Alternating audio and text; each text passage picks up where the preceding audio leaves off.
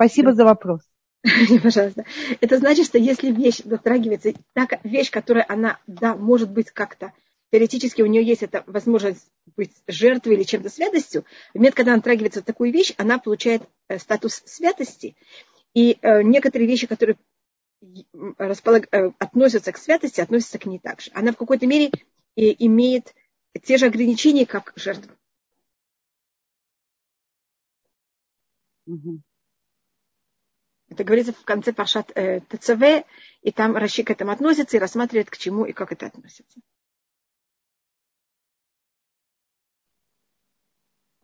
Да. Ну, Пожалуйста, Анна, я вижу, что она подняла руку. Да, да, сейчас я сделаю возможность. Анна, пожалуйста. А, доброе утро. Здравствуйте. А, доброе утро. Очень приятно. А, спасибо взаимно. У меня вот такой вот вопрос по поводу Парашат Китиса, да? То есть эм, по поводу э, роли левитов. С одной да. стороны, мне кажется, что я читала, что э, левиты не участвовали в грехе Золотого Тельца. С да. другой стороны, я э, э, не помню источник, читала, что левиты как бы не пожалели, э, когда Моше как бы бросил клич, что кто за Всевышнего ко мне, то левиты бросились, именно левиты бросились к, к Моше и как бы вот должны были перебить какое-то количество евре... народа, которые участвовали в грехе Золотого Тельца. И говорится, что это как бы были в основном, ну, видимо, в... или в основном, или только, не знаю, элефрав, а не евреи, которые участвовали а, конкретно. Но потом где-то я читала, что левиты а, не пожалели ни отца, ни матери. А, не, не, не отца, ни брата, извините, ни отца, ни брата. Да. То есть вот это вот непонятно мне. Если отец и брат, то значит получается... Левиты участвуют. Вы, Анна, вы очень правильно спрашиваете. Это спрашивает Раши. Это говорится в книге Дворим, может быть, я процитирую, у Леви Амар, у Реха Ветумеха Лиш Хасидеха, Ашар Несито Бемаса, это говорит, когда Муше берет и благословит колено Леви, и также у нас в нашей неделе говорится, что мы должны, левиты должны были это взять и э, как будто взять также, э, как будто бы, если их не родственники занимаются поклонством, они должны были это делать. И рассматривается, как может быть их не сын, и как может быть их не брат или отец, это же эм, тоже левиты. И говорит на это, видите, отец нет, но говорится, если это сын или брат, и рассматривает устное предание, что значит сын, это имеется в виду внук. И что значит брат? Это брат от матери, а не от отца. А если эм, вы знаете, что колено идут только по отцу, а не по матери. Если вы хотите, я могу это как раз эм, найти и показать, это говорит Раши. Да, да, да, получается, что все-таки не участвовали, если это близкие родственники левитов, а не только Эрахав. Да. да, конечно, из еврейского народа участвовали. Значит, из еврейского народа сколько участвовали? Нас было 600 тысяч евреев, которые вышли из Египта. 600, э, то, что левиты убили, их, это были самые такие ярые а, которым левиты подходили, подбегали, говорили, и не только левиты, говорили им нельзя, это идолопоклонство. И говорили, все равно, нам все равно. Это то, что называется Эдим Ватraa, у которых было и свидетели, и им сказали, что это нельзя. Таких было три тысячи. Значит, вы, вы, мы знаем математику, если от 600 тысяч евреев, три тысячи были такие, три тысячи это полпроцента. Это очень мало. Значит, конечно, были также евреи, которые это делали, но их было относительно очень мало. И евреи бы не дали такому, когда есть 600 тысяч, и против есть 3 тысячи, 3 тысячи не посмеют ничего сделать, когда есть 600 тысяч против, как вы понимаете. То, что дало им эту возможность так себя вести, это был Эрва. Но от евреев были также. Это была одна часть евреев, потом была другая часть евреев, которых мы не знаем количество, которые они не было свидетелей, что как будто не было это не было и димватра, не было свидетелей и в какой-то мере предупреждения. И они поделились на две, э, э, у них были две группы. Часть из них была эпидемия, а часть из них, то, что сделал Муше, он взял золотого тельца, разжег, эм, потом эм, то, что вот этот слиток золота, он его растолчил, взял и как это, разбросил над водой, евреи, которые пили, те, которые хотели, им, имели симпатию к идолопоклонству, они также от этого э, страдали. И это в какой-то мере напоминает немножко, как вот эта женщина, которая непонятно, она была верна мужу или нет, ей дают пить какую-то воду. И поэтому евреям тоже дали в какой-то мере проверить, насколько они верны Всевышнему, а насколько нет. Поэтому Спасибо. евреев было, но было немного. Понимаете, как это? Да, понимаю. Спасибо. Пожалуйста, Объясняете, пожалуйста. Спасибо. Я только возьму сейчас, а, прочитаю, как говорится, в- я сейчас читаю про левитов, говорится, это э, книга Шмот, 32 глава, и сказал Всевышний, э, сказала им, э, и Муше им говорит левитам, так сказал Всевышний Израиля, Симу и Шхаво лихо, возьмите каждый, положите меч на свое бедро, его вышел мешар лешар, идите, проходите из ворот в ворот в эм, Бахане в стане. Ворота это может быть ворота, это может быть суд. Кого-то надо было судить и проверять, они по-настоящему им положена смерть или нет. Вергу иш это хив, и убивайте человека своего брата. И вот и, и человек своего друга и своего близкого. Это говорится в, э, в нашей недельной главе, а в книге Дворим говорится также о, эм, как я вам сказала, о брата также. И тогда Да. вот это говорит, рассматривает Раши, что значит брат, что значит эм, сын.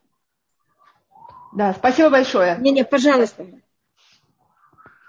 Пожалуйста. Рабанит Ита, доброе утро. Здравствуйте, простите за опоздание. Не-не-не. Мы вас ждали. Спасибо, я вас тоже. И вот у нас есть э, просьбы посвящение, да, вот э, Рабанитыта, вы мне сегодня утром написали за поднятие, ой, за Или здоровье. Да, за здоровье. Вы можете сказать имена? Э, я помню одно имя, Итай Хайм Бенаува. Да, я сейчас найду. Жених, который... Э, ой, да. Итай Хайм Бенаува и второй... Фуашлема, нахон? А, רפואה שלמה. כן. רפואה שלמה, איתי חיים בן אהובה, שיהיה רפואה שלמה לאיתי חיים בן אהובה. Аминь. Эм, сейчас я найду. И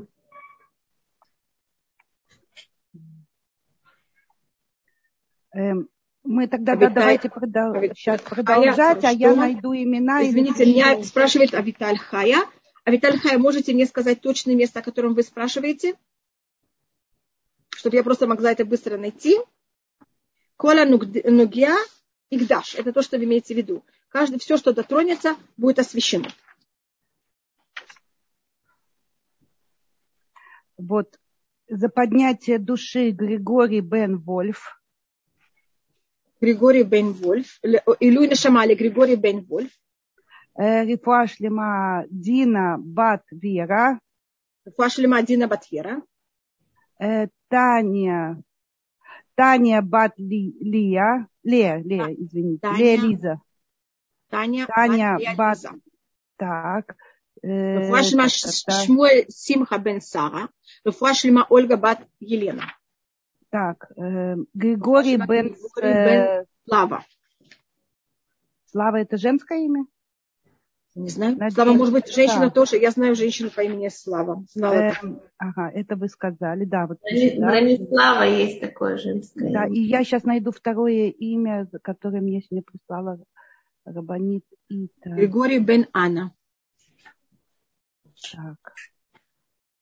Эм, э, Эфраим Минахим Мендел Бен Хана. Эстер. Еще раз, э, как Сейчас. первое имя? сейчас. Эфраим Менахем Мендел, Эфраим Менахем Мендел, Бен Хана э, да, Эстер. Это мальчик 8 лет, ему сегодня делают операцию. Ерев Ашлима. Эфраим Мендел, э, Минахем Мендел, Бен Хана Эстер. Про Минахем, да, мы сказали.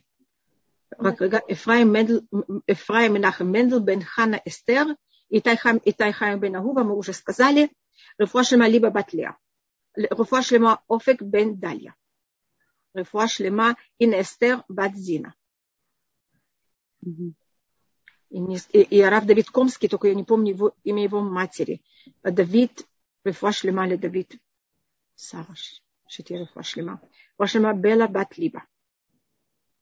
רפואה שלמה Вай, вай, вай. אליעזר שמעון- שמעון бен э, как, עילוי נשמה לאלעזר שמעון בן משה אהרון. Конечно. Жанна Хана. Эф, спасибо вам. Ада, Фашлима а, Адамалька Бат Жанна Хана. Все. И Эстер, большое вам спасибо, что вы мне напомнили. Фаши Маталья Бат Ольга. И то, что вы написали про Вудазара, я извиняюсь, что мы не прочитали. Да, большое. Давайте я найду. И эм, Ой. если, Авитальха, если вы можете очень быстро мне э, это место, мне, как я помню, это в Парша ТЦВ, это не в нашей Парша эм, Китиса. Китиса. Но если вы хотите мне точно напомнить это место, потому что я помню эти слова, Игдаш. А да если там, там, покажите мне, э, где это Пашат и Цавы. Есть там и там пишет. Да-да-да, но я вижу. Просто я это помню из э, Пашат и Цавы. Так вот то, что я вам сказала, это значит, то, что Авиталь 23, Перекафет, пожалуйста, э, то, что я и помнила, Ламицай, Нахон. Это то, что я вам сказала, что там Раши это рассматривает, что любая вещь, может быть, я еще раз повторю, любая вещь, которая могла быть святой, скажем, это был барашек, это был э, инструмент, которым можно пользоваться его для храма. Сегодня 120 лет рождения Цудик бен Миси. Шлема, э, Руфа Шлема Матвей, Дима бен, э, только мне нужно имя Дима Мордыхай бен Мордыхай, Дима, а, Матвей Дима Мордыхай бен Люба. Большое спасибо. Даже я только а, отвечаю снова о Витальха, я вам только отвечаю. Значит, любая вещь, которая имела потенциал быть, э, быть священной, если она дотронулась до какой-то святости, тогда эм, э, до жертвенника, до любой святости, тогда она имеет ограничение жертв, э, святости. Значит, скажем, если эм, там, это вода, вода, она становится непригодной для использования чего-то, если она переночевала там в каких-то условиях. Это называется лина а в такой ситуации ей после этого невозможно пользоваться. Значит, любой, другой, вода, которая не дотронулась, она имеет один статус, это другой. Значит, это я подаю воду как пример. Значит, в момент, когда вещь дотронулась до святости в храме, и она имела потенциал быть э, часть чего-то связанного с храмом, тогда она после этого имеет ограничения, э, которые связаны с святостью. И тут у нас есть многие э, ограничения, которые, скажем, запрещено ее взять и выносить из храма. Скажите, пожалуйста, Галит, скажите, пожалуйста, а были египтяне, которые остались верны Всевышнему, или такого вообще не было ни одного человека? Были. Часть нами потом продолжают? Конечно. Мы их находим потом еще, еще много раз. Были евреи, были евреи, которые были неверны, и были эреврав, которые продолжали с нами. Понимаете, всюду есть всякие люди. Мир совершенно неоднозначный. Пожалуйста, Иташ. Рабанитсава для людей, которые, для тех, кто не читал Парашат Шабо, нашу недельную главу, мы могли бы сказать, о чем речь глобально идет, и что мы можем из этого выучить? Так, Значит, конечно, когда говорится о нашей недельной главе, первая тема, которую говорят о ней, потому что это вещь, которая говорится только в нашей недельной главе, это э, золотой телец. Но если мы говорим глобально о нашей недельной главе, в ней есть несколько тем. Первая часть нашей недельной главы, она продолжение Трумата ЦВ. Трумата ЦВ у нас описывается, как был построен мешкан, а в нашей недельной главе, скажем, говорится о том, как был построен умывальник, о котором до этого не говорится. У нас говорится о том, как из чего, эм, значит, у нас золото, золото и эм, медь приносили каждый еврей, давал сколько он хотел и как. А серебро, именно то серебро, с которым надо было обязательно взять и строить мешкан, оно было только из того серебра, которое каждый еврей дал, мы как будто собрали со всего еврейского народа, каждого еврея полшекеля. А в этом тоже говорится в нашей неделе. Помните, что я рассматриваю как дополнение, продолжение э, вещей, которые надо было для построения храма. И также у нас говорится о том, как надо было приготовить воскурение и шемена мешка. Извините, масло, которым надо было мазать э, священников, царей и все утварь храма. Это тоже говорится в нашей недельной главе. Потом у нас есть дарование, как Муше, конечно, получает скрижали, сходит с горы.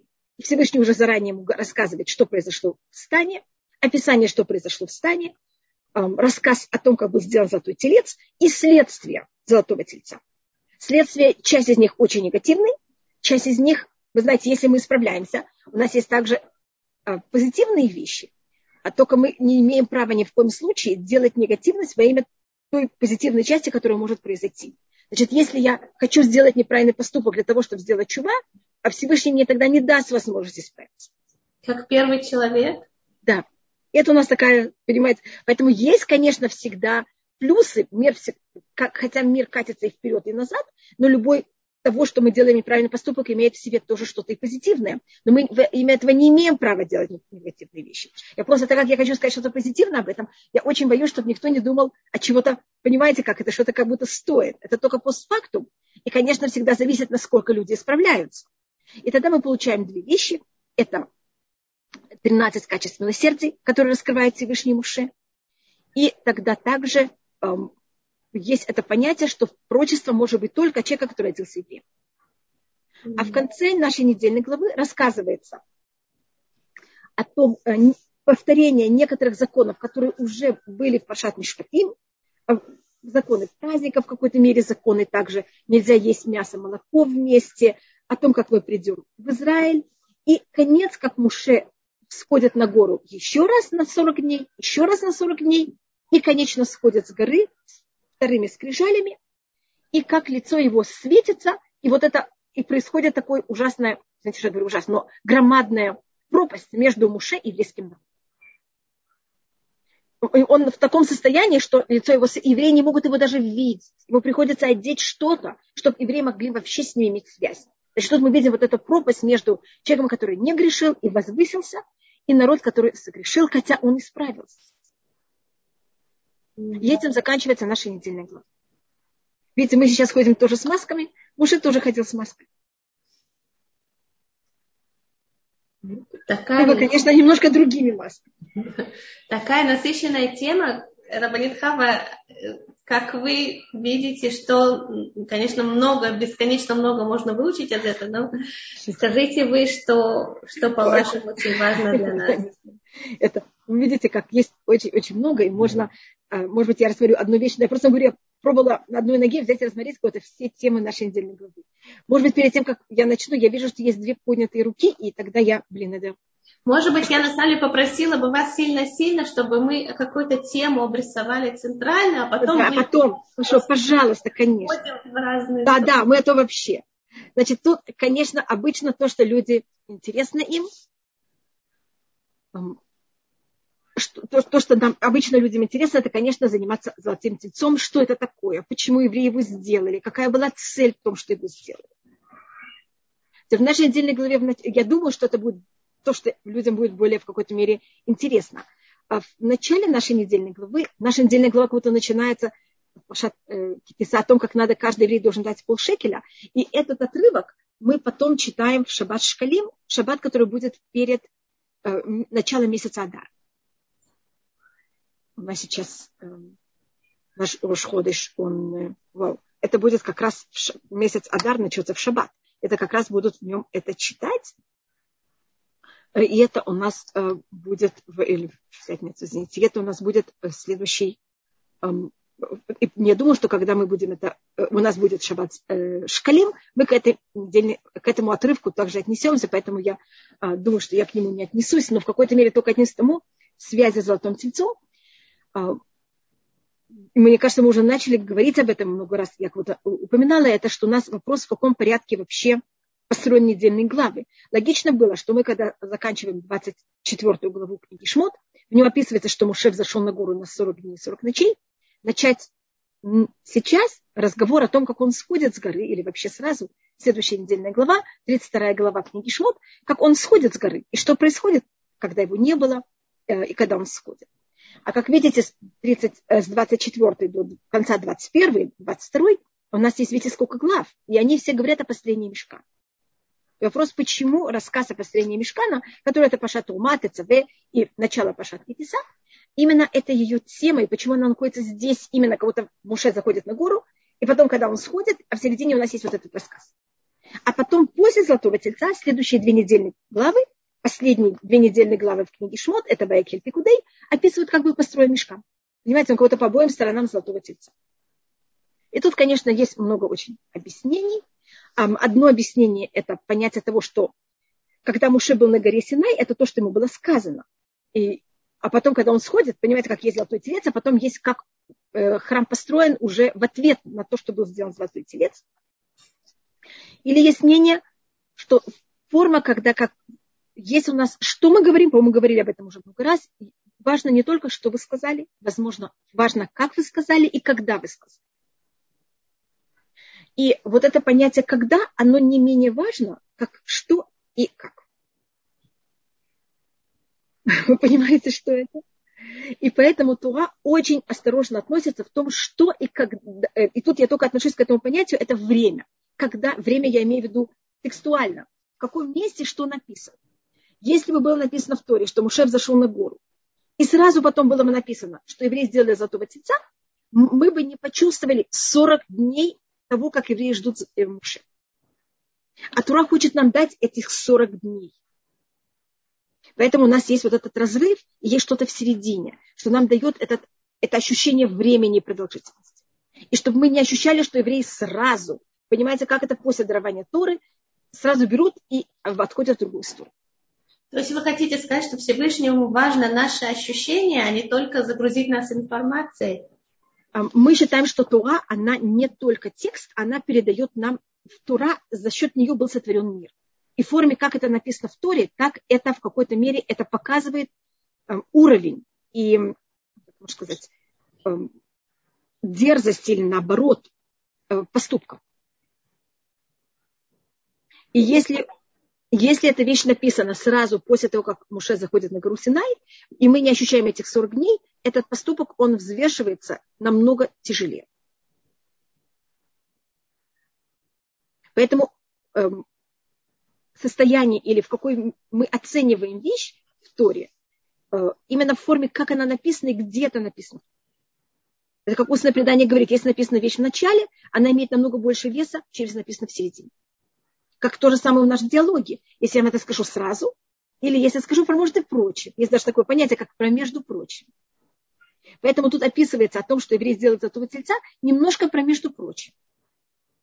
А с двух сторон есть построение Вишкана, которое это как-то, понимаете, смазывает. Здесь штаты это рассматривают. Чтобы не было настолько тяжело. И потому что Туа, она создает, э, она создает мир. Она создает в той форме, как написано в Туре, это понятие того, как эта вещь рассматривается. Точно так же, как мне кажется, в нашем диалоге, когда я что-то вам говорю, вы это воспринимаете на том, той форме, как я вам это говорю. Для вас это та действительность, которую вы ощущаете. Мы, наши слова создают действительность. Меня тут спрашивают, Муше не говорил заранее народу, что он не будет эти 40 дней. Конечно, он говорил это конец 24 главы, он сказал, я вас скажу на гору на, на 40 дней и 40 ночей. Если у вас есть проблемы, подойдите к Арону и Хуру. И 70 старше. А, и если вы хотите, я уже могу тут забежать и сказать, в чем была проблема. Что он сказал 40 дней, 40 ночей. Вы знаете, что по еврейскому закону день начинается с ночи, а первый день не, не, не был взят в счет. Поэтому они, а они первый день взяли в счет. Это там целая проблема, потому что, как вы знаете, мне кажется, мы же приехали все-таки из другой культуры, и в других культурах день начинается с, с, эм, с полуночи или с, с утра. Естественное ощущение человека, что день начался с утра. А в иудаизме день начинается с ночи, с заходом солнца или выходом звезд. Евреям в Египте они считали с начала дня. Когда они получают Тору, они начинают читать с начала вечера. И поэтому у них тут, они в таком промежуточном положении, они только сейчас перешли от одного счета к другому, и они поэтому, а вот этот день был Э, вот это была проблема. Это была проблема одного дня. Получается, что есть какая-то техническая проблема, которая повлекла за собой... Да. Всегда у нас есть какая-то техническая проблема, как будто бы техническая проблема, на которой мы как будто бы вешаемся. Из-за нее мы... Это была проблема. Не мы были проблемой, нет, это наружная вещь. И мы всегда ее очень сильно раздуваем, и на нее, а, как вы понимаете, как это, всю вину валим. Да. Хотя мы понимаем сами очень хорошо, что если мы подумали, были более осторожны, это совершенно не было бы э, какая-то проблема. Но у нас золотой телец это описание как любой неправильного поступка. Всегда что-то мы не поняли, мы ошиблись, есть же такой счет, есть же такой счет. Понимаете, как это? Это, мне кажется, почему вы опоздали? Потому что вы думали, что автобус приедет, а он не приехал, но вы же знаете сами, что вышли позже, чем нам но у вас всегда есть на что, а, понимаете, полага... что винить. Это позитивная вещь, что нам есть что винить или, или негативная? А мы, человеку очень тяжело взять ответственность за свои неправильные поступки. И он всегда хочет оправдания. Но в ситуации, которая была у них, если они возьмут ответственность себя, они поймут, и очень тяжело с этим э, справиться. Нам, нам всем очень тяжело с этим справиться. Мы люди, мы слабенькие. И когда мы понимаем вдруг, как мы ошиблись, нам ужасно. Мы хотим быть очень хорошими. Нам очень тяжело признаться, что мы не совсем такие. И вот наш момент, когда мы делаем правильный поступок, он вот такой, как будто бы не то, что незначительный, мы где-то понимаем и, и не понимаем. И вот этот момент, если мы улавливаем, тогда мы в какой-то мере себя спасаем. Но мы тогда понимаем, что что-то не совсем так. Просто меня это спросили, поэтому я в какой-то мере рассматриваю вот этот момент, хотя в золотом тельце были несколько моментов.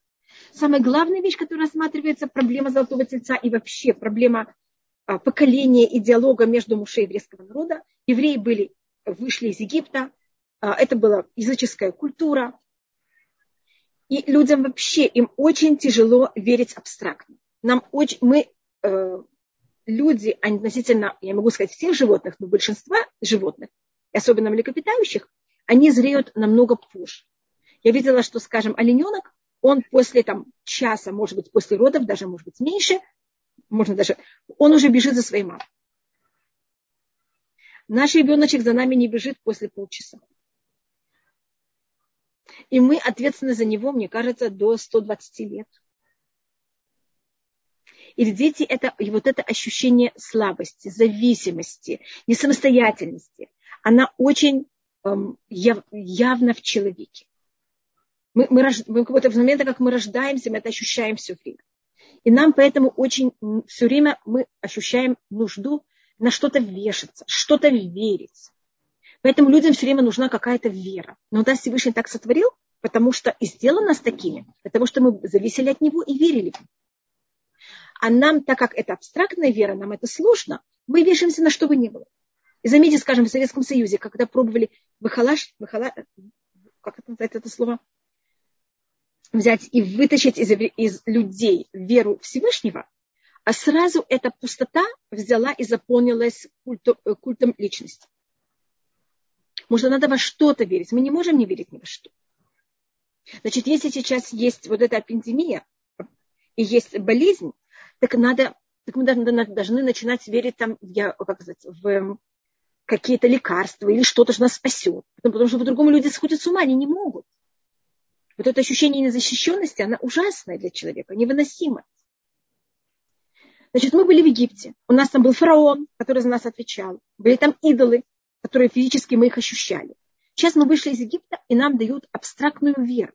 Извините, что я так это говорю. Вера Всевышнего. Это очень тяжело евреям. Это психологически им сложно. И у них есть какая-то помощь. Помощь – это Муше. И для них Муше, он такой, ну, он как будто что-то самостоятельное. Как будто. Он, он говорит, я посредник, но они его не видят совсем как посредник. И поэтому Муше все время, в течение, это в какой-то мере считается диалог Муше с еврейским народом, если мы проследим, проследим, все время он пробует им доказать, что он никто. Евреи говорят, нет воды, дай воду. Он говорит, я никто, это Всевышний.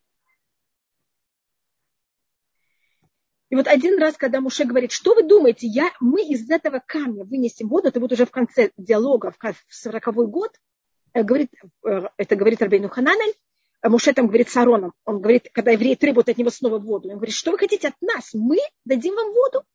А народ слышит, а, они сказали мы, значит, они могут. Понимаете, насколько Муше должен быть осторожен, хотя Муше говорит, я никто, все время он говорит, я никто. И тогда он должен умереть, потому что евреи услышали, что он считает, что он да, кто-то. Мы не знаем место его захоронения. А то в это место стало место паломничества. И по Кузары, когда Муше сходит с горы, и он видит, что народ натворил, и он видит, что народу настолько надо физическую вещь, он ломает скрижали. Он хочет им показать, что даже вещь, которую сделал сам Всевышний, но это физическая вещь, она ничего. И вот сломание скрижали – это доказательство, что не надо ни во что физическое верить, кроме Всевышнего. А с другой стороны, если евреям так сложно, и они не могут абстрактно верить, Всевышний говорит, хорошо, я вам дам я вам дам помощь. А помощь будет храм. И поэтому до и после Золотого Тельца есть описание построения храма, что это лекарство. Это в какой-то мере какая-то помощь. Но в храме есть одна вещь, там все должно быть очень строго, потому что любое самое минимальное отступление даже на полмиллиметра, это превращает службу Всевышнего в идолопоклонство. Когда в эту вещь начинают верить как самостоятельную вещь.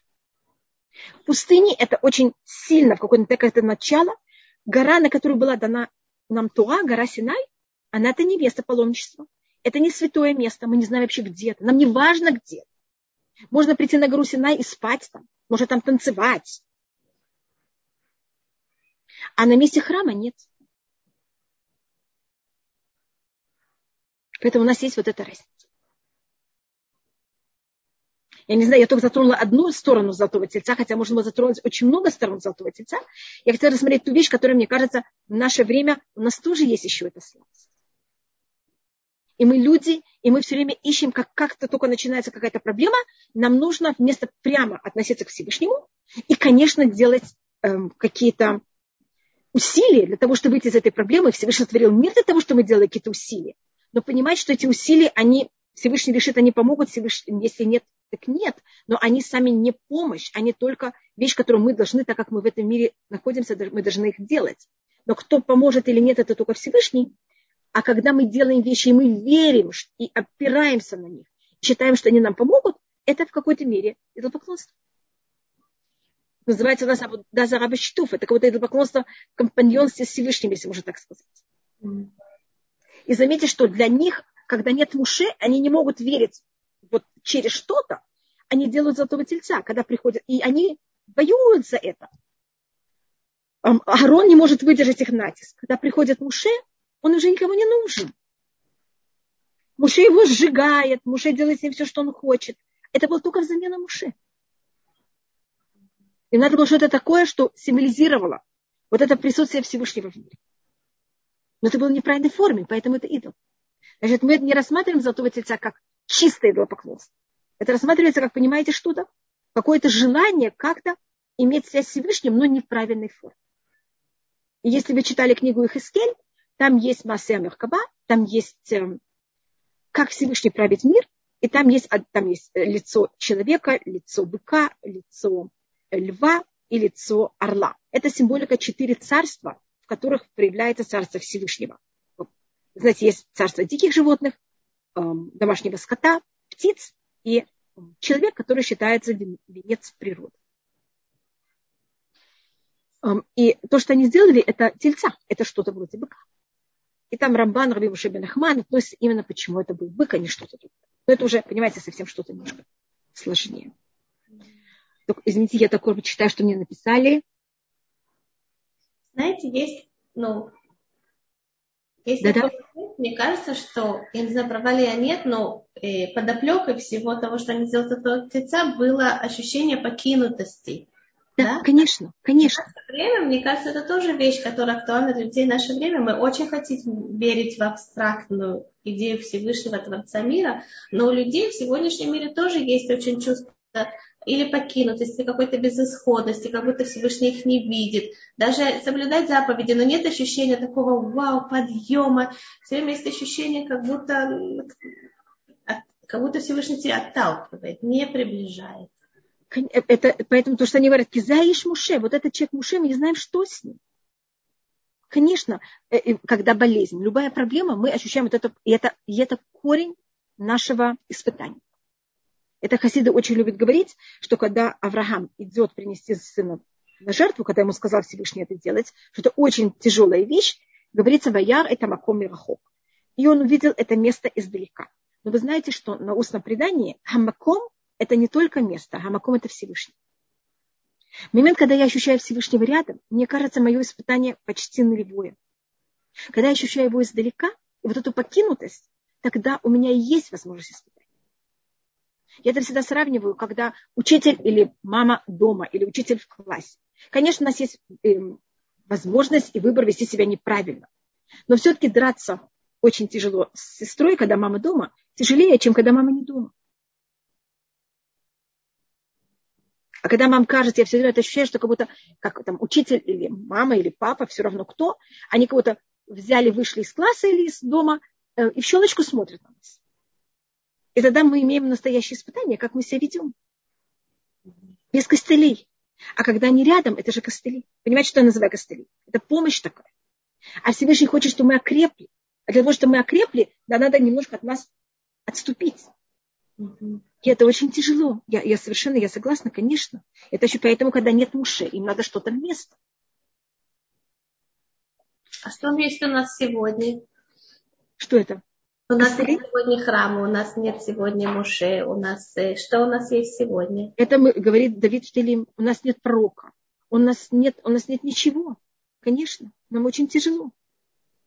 Но с другой стороны, это нам более, как сказать, в, в, э, воспитывает в нас более абстрактную веру Всевышнего.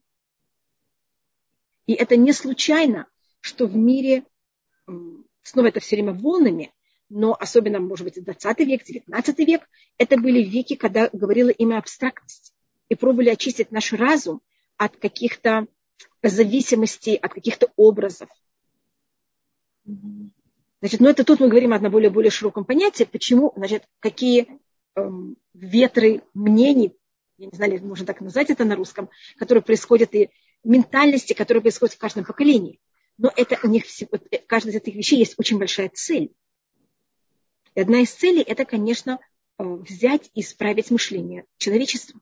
Если мы должны еще немножко дойти до прихода Машеха, не только еврейский народ должен быть готов к абстрактному принятию Всевышнего, а весь мир. Но когда происходит вот эта работа над, и Всевышний очищает нас от зависимости от каких-то физических отношений к Всевышнему, а первым делом происходит вообще отрицание любой духовности. И это атеизм. Ведь, извините, что я так говорю, что у любой вещи есть какой-то плюс, Всевышний не просто так ничего не происходит в мире. То есть 20-е годы прошлого века, когда развивалось абстрактное искусство, это тоже было э, от Всевышнего, чтобы массы, люди начинали привыкать. И... Да, к абстрактному понятию. То есть понятие бездны, которое вы говорили в прошлом уроке, к нему точно, к этому э, ощущению покинутости Всевышнего далеко, к этому надо относиться точно так же, как к этой бездне, подходить и говорить, так, ну вот это... Данное. Это данное, да, теперь что мы с этим делаем? Да. То есть рассматривайте это как, как вне, вне меня.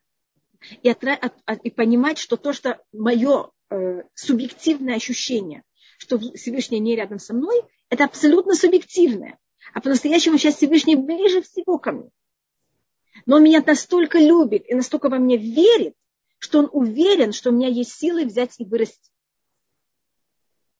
И что я не нуждаюсь настолько вот этого, как называется, понимаете, как это? Ощущение, что меня держит. И Всевышний уверен в нас. Если он не уверен, он нам не дает испытания. Это говорится в книге Таилим, это говорится в многих местах. А, в книге э, Тегелим в 11 главе, Ашем цадикивха, Всевышний праведников берет и испытывает. Бараша боев хамас сан анавшу. А те, кого Всевышний не любит, он им не дает испытаний. Они не выдержат, зачем это им давать? Всевышний ставит нам подножки. Если, это мой папа Зихнореваха всегда нам говорил, если Всевышний вам дал испытание, значит у вас есть силы это выдержать. И мой папа всегда, он ощущал себя, он мне говорил тоже много раз, как спортсмен Всевышнего, как его тренера. И если тренер дал очень сложное испытание, значит, тренер верит в вас. Значит, он вас уважает. Значит, он уверен, что вы сможете. И папа, у него было вот такое ощущение вызова, что тренер, значит, дает ему вызов, но тренер верит в него. Всевышний же знает наши силы. Вы знаете, я очень много размышляла над э, вот этим ощущением тренера Всевышний. Я чувствую, что я не могу это сегодня на себя принять ну, это совсем какие-то другие категории. И я бы сказала, что у меня больше ощущение, что вот я, или ощущение, как я разговариваю с женщинами, что мы сидим на берегу, и корабль ушел. И тренер вообще уехал. Значит, вообще, значит, снова у каждого есть свое. Я ощущаю, я говорю о моем отце, поэтому я говорю о ощущении, которое он мне давал. Понимаете? У него такая была лукав, лукавость это называется, вы понимаете, такое ощущение какое-то достоинство. Значит, мне кажется, вот эта вещь, которая у моего папы была очень развита, это ощущение достоинства. А мне кажется, у нас сейчас немножко это растоптано. Значит, когда вы говорите, корабль ушел, а я осталась на берегу одна, это какой-то брошенность, безысходность. Вы понимаете? Да, понимаю. У папы не было такого, хотя он жил достаточно в сложном, э, понимаете, окружении. У него никогда не было этого ощущения брошенности, безысходности. У него всегда было, всегда будет решение, всегда будет выход. И даже если не будет выхода, я с Всевышним, какая мне разница? Это, это то, что мне Всевышний дал. Какая-то очень, эм, понимаете, такая связь очень сильная. И уверенность какая-то. Очень такая сильная уверенность, что он со мной всегда. И, может быть, я думаю, еще более глубокая вещь, ощущение я хороший. И мне это положено. Мне положена эта связь с Всевышним. Мне кажется, мы выросли в какой-то мере, может быть, я не права, я говорю о том, что я слышу из того, что вы говорите, как будто в понятии любви, которая она на условиях. А есть понятие безусловная любовь, вы знаете. Мы уверены, Всевышний, Всевышний нас сотворил, и есть безусловная любовь. Но как раз в отношении Торы и заповеди не возникает ощущения безусловной любви, потому что есть столько законов, которые ты должен сделать, и ты должен во всем этом стоять. А если ты не делаешь, значит, ты не хорошая девочка. А человек, понимаете? А если они, но все равно, даже если я не хорошая, меня, меня все равно Всевышний любит. Это не значит, что я не буду наказана, но меня все равно любит. У нас как будто бы, э, значит, есть случаи, когда люди вели себя очень неправильно, они были наказаны. Но это не значит, что их не любили. Значит, у нас как будто бы, если я нехорошая, меня поставили в угол, я там говорю, теоретически поставить в угол, как понимаете, символика, значит, меня мама не любит. Наоборот, тебя мама очень любит, поэтому она заботится, как тебя воспитать. Значит, когда нас поставили в угол, что это значит? Что нас отказались, эм, нас уже больше не любят, или наоборот, потому что нас так заботятся, и так хотят нас исправить, и хотят так, чтобы мы стали хорошими. Поэтому маме так больно за нас, и она хочет нас исправить. Это понятна разница? Понятна разница. Нужно только это прочувствовать внутри, а да. а не головой понимать. Конечно. Почему мама говорит ребенку, значит, заметьте, если я иду по улице, и какой-то ребенок себя ведет неправильно, и мой ребенок себя ведет неправильно, кому я скажу? Кому я буду приходить с претензией и объяснять, как себя надо правильно вести? Чужому ребенку или моему? Почему я буду говорить моему? Потому что я не забочусь, потому что мне больно за него. Потому что я хочу, чтобы он стал хороший, не чтобы его наказать. Надо понимать, что это, у нас нет понятия наказания, у нас есть понятие исправления, направления. А мы, когда нам больно, мы ощущаем наказы. Я помню даже мой папа, когда говорил о 10 казней, он называл их 10 уроков. То есть, если я подытожу то, что вы сказали, скажите, если, может, скажу неправильно, что э, опасения и, и, и ощущения, не знаю, испытания золотого тельца в нашем времени, да, это потребность верить во что-то материальное и сложность верить в абстрактное. И давай, э, абстрактно, э, материально это может быть медицина, абстрактно это может быть любая вещь, мудрость, знание. Я могу знанию дать э, э, статус э, э, идолопоклонства. Науке я могу дать статус идолопоклонства. Я любую вещь могу превратить в идолопоклонство. Я могу скрижали превратить в идолопоклонство. Поэтому Муше их сломал.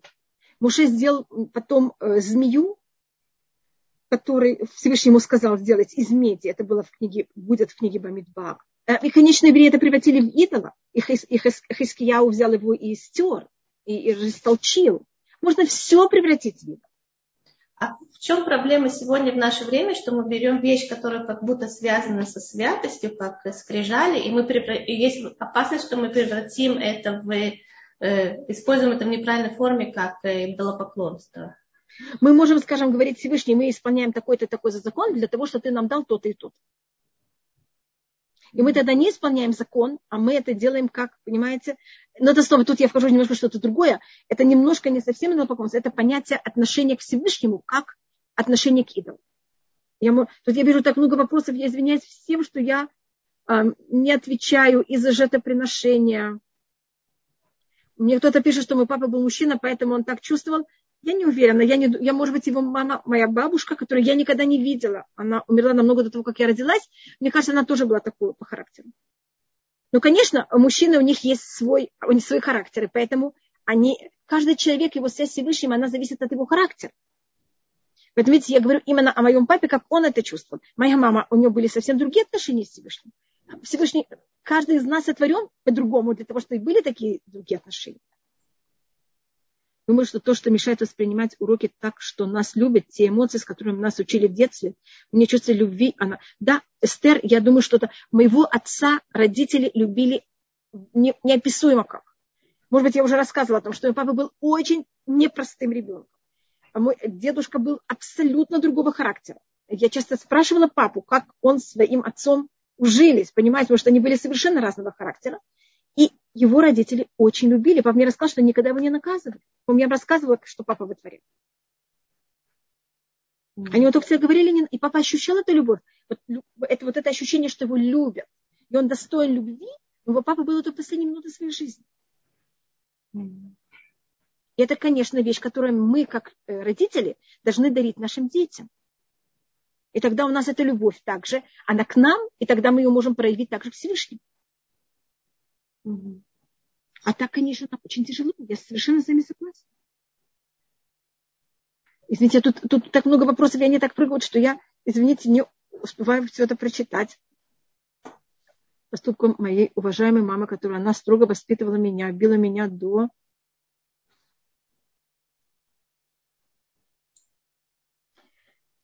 Да, да, Ирина, я, я понимаю. Значит, это вопрос, как мы воспринимаем, когда к нам нехорошо относятся.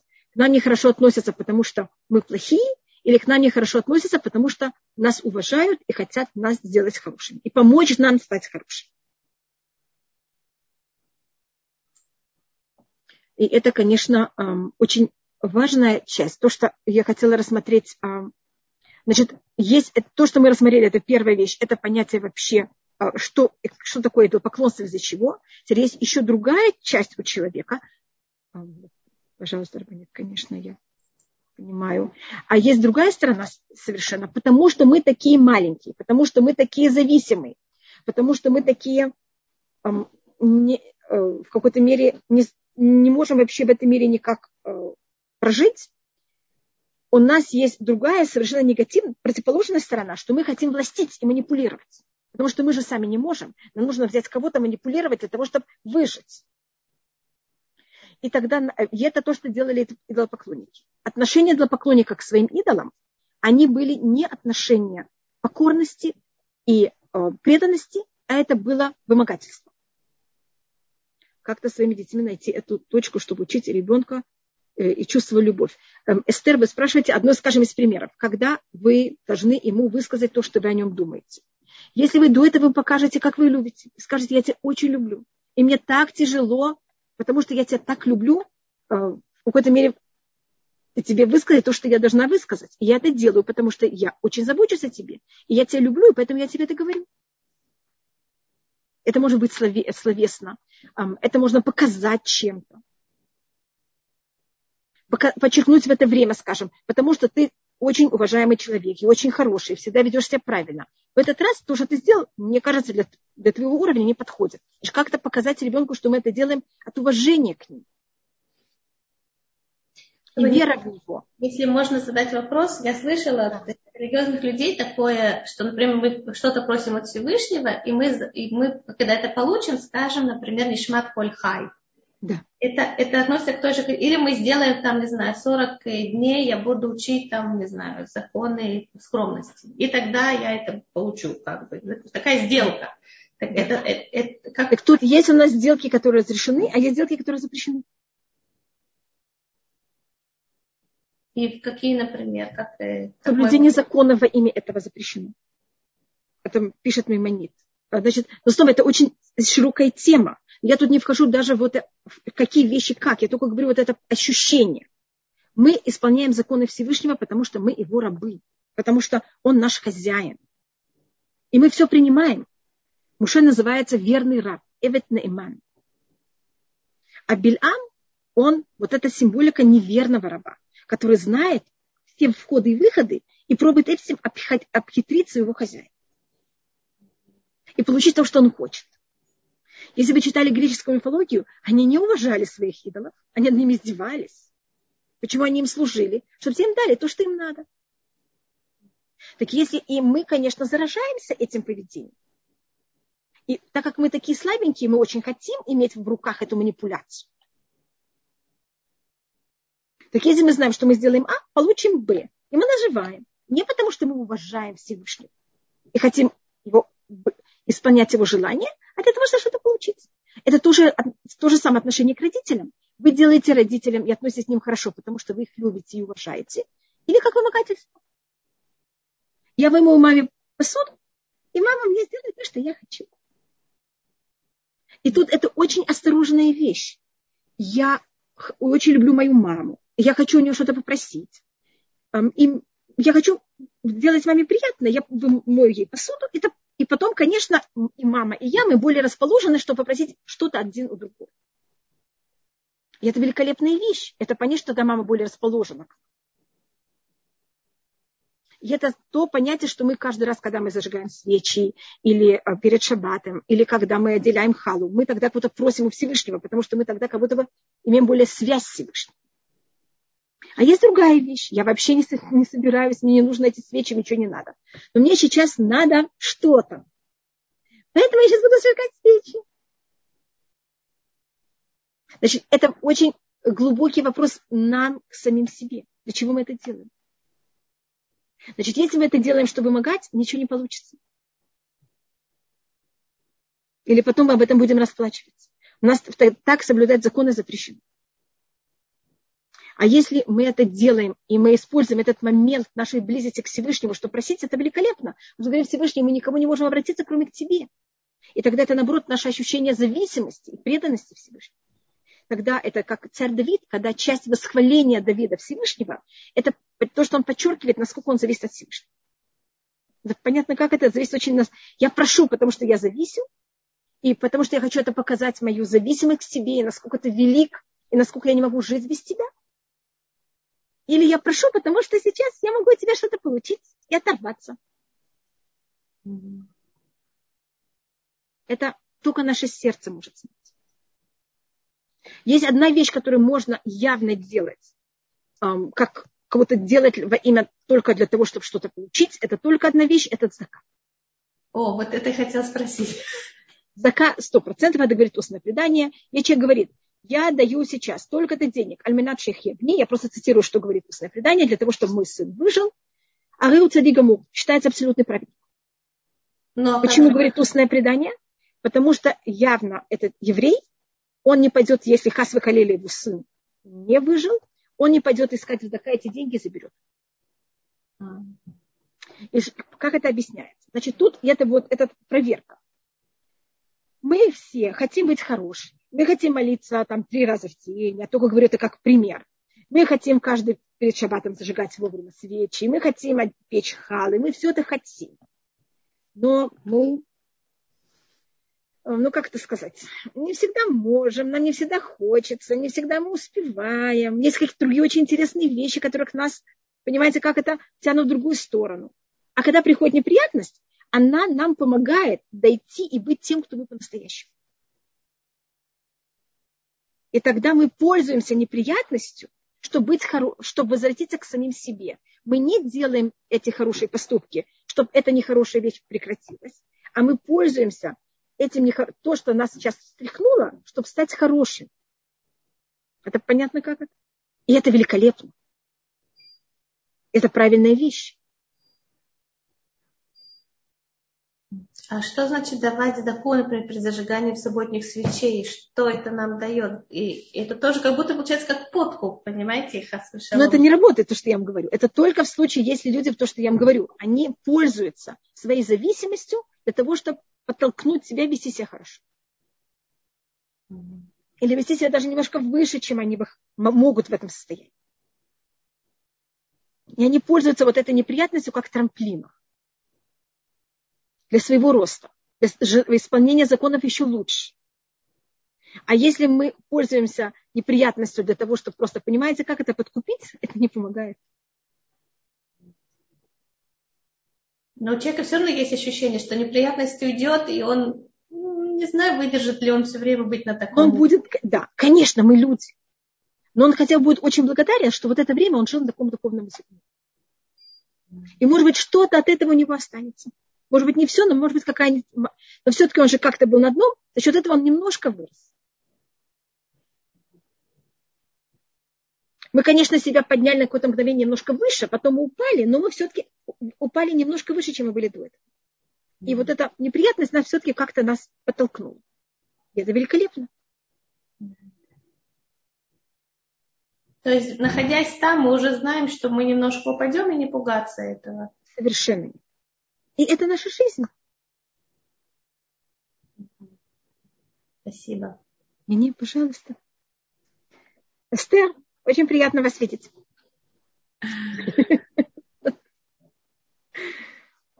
тут есть вопрос Рабанитхава. Как вы считаете, любовь способна стать выше закона настолько, чтобы не соблюдать закон? Правомочно Я не слышу, что это? Я не слышу вопрос. Как вы считаете? Вопрос. Любовь способна стать выше закона настолько, чтобы не соблюдать закон? Что может... Любовь. Как вы считаете, любовь способна стать выше закона настолько, чтобы не соблюдать закон? Да. Правомочна ли это любовь в законе? Я не совсем понимаю. Значит, это, мне кажется, какая-то неправильная любовь. Любовь к, к чему? Любовь к кому? К Всевышнему, наверное, вопрос. Вопрос на то, может быть ли Ава, Леватель Ра, может быть. Это... это у нас считается неправильной вещью. Это, конечно, есть вот такое, у нас есть два понятия. Есть любовь и есть страх. И между ними должно быть однозначно, э, как называется, равновесие. И когда одна из них, она превышает, это психологически разрушает человека. Это человек тогда ломает грани. И это, конечно, в плане закона неправильно. И у нас есть случаи, когда любовь, она переходит законы. Одно из примеров – это сыновья Агарона, которые взяли и вошли, принес, и вошли туда, куда не надо. Это Корах, который хотел, в какой-то мере у него тоже была вот эта любовь и порыв сделать что-то против закона. Конечно, у нас мы такого пережили много раз. Может быть, я дам пример, который дает Хафец Хаим. А, он, в его время было очень, 17-е э, годы, это начало 19, 20 э, века, тогда все время была девальвация или инфляция. Как вы знаете, монеты все время менялись. И Э, он рассматривал о том, что вот есть у вас э, монета, я не знаю, там, я возьму Израиль, у вас есть монета, которая сейчас уже, купюра, которая уже вышла из обихода, но она очень красивая, новенькая. И у вас и это понятие любви. Когда вы делаете все идеально, правильно, и у вас есть монета, которая, купюра, которая порванная, не совсем во всех, по всем законам, а, но она, она еще входящая купюра, но она уже такая очень мятая, порванная. Мне кажется, конечно, не очень захотят получить эту купюру, но все-таки согласятся. И это понятие страха и э, любви. В любви мы выходим за, за грань.